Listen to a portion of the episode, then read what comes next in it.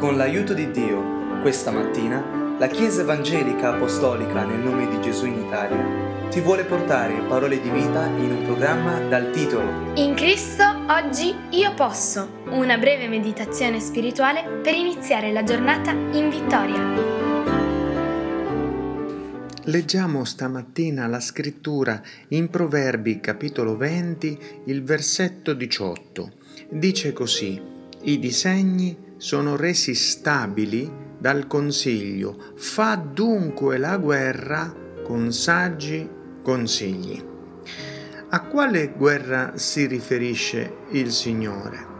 Certamente, letteralmente, molte nell'Antico Testamento erano le guerre e battaglie contro carne e sangue, contro i nemici fisici che il popolo di Israele doveva affrontare ma l'Antico Testamento, come sempre insegniamo, è un'ombra di ciò che si doveva rivelare nella carne del Nuovo Testamento, quindi la guerra di cui parla l'Antico Testamento si riferisce a una guerra, ad una battaglia continua che il credente è chiamato a fare, così come chiaramente ci dice Efesini dal capitolo 6 11 e 12 rivestitevi dell'intera armatura di Dio per poter rimanere ritti e saldi contro le insidie del diavolo, poiché il nostro combattimento, quindi parla di una guerra, di un combattimento, non è contro carne e sangue, ma contro i principati, contro le potestà, contro i dominatori del mondo di tenebre di questa età, contro gli spiriti malvagi nei luoghi celesti.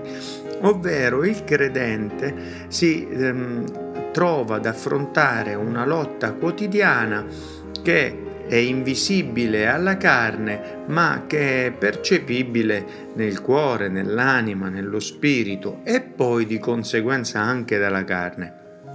Seconda di Corinzi 10, 3, 5 ci dice che se anche camminiamo nella carne, non guerreggiamo secondo la carne, perché le armi della nostra guerra non sono carnali, ma potenti in Dio a distruggere le fortezze, affinché distruggiamo le argomentazioni ed ogni altezza che si eleva contro la conoscenza di Dio e rendiamo sottomesso ogni pensiero all'ubbidienza di Cristo.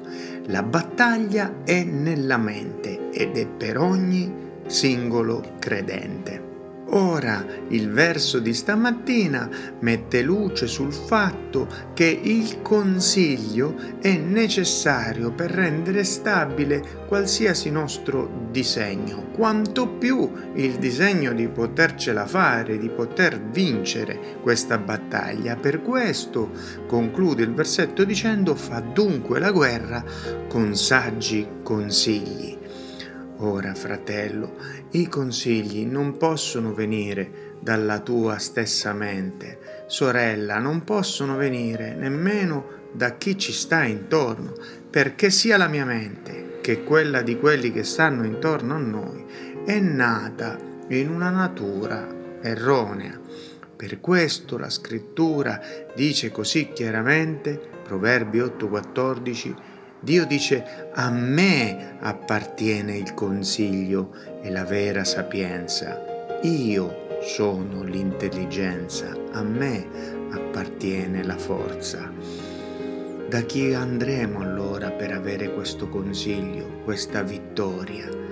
Dice Isaia 9:5, poiché un bambino ci è nato, un figlio ci è stato dato, sulle sue spalle riposerà l'impero e sarà chiamato consigliere ammirabile. Gesù non è solo Dio potente, Padre eterno e principe della pace, ma anche consigliere ammirabile.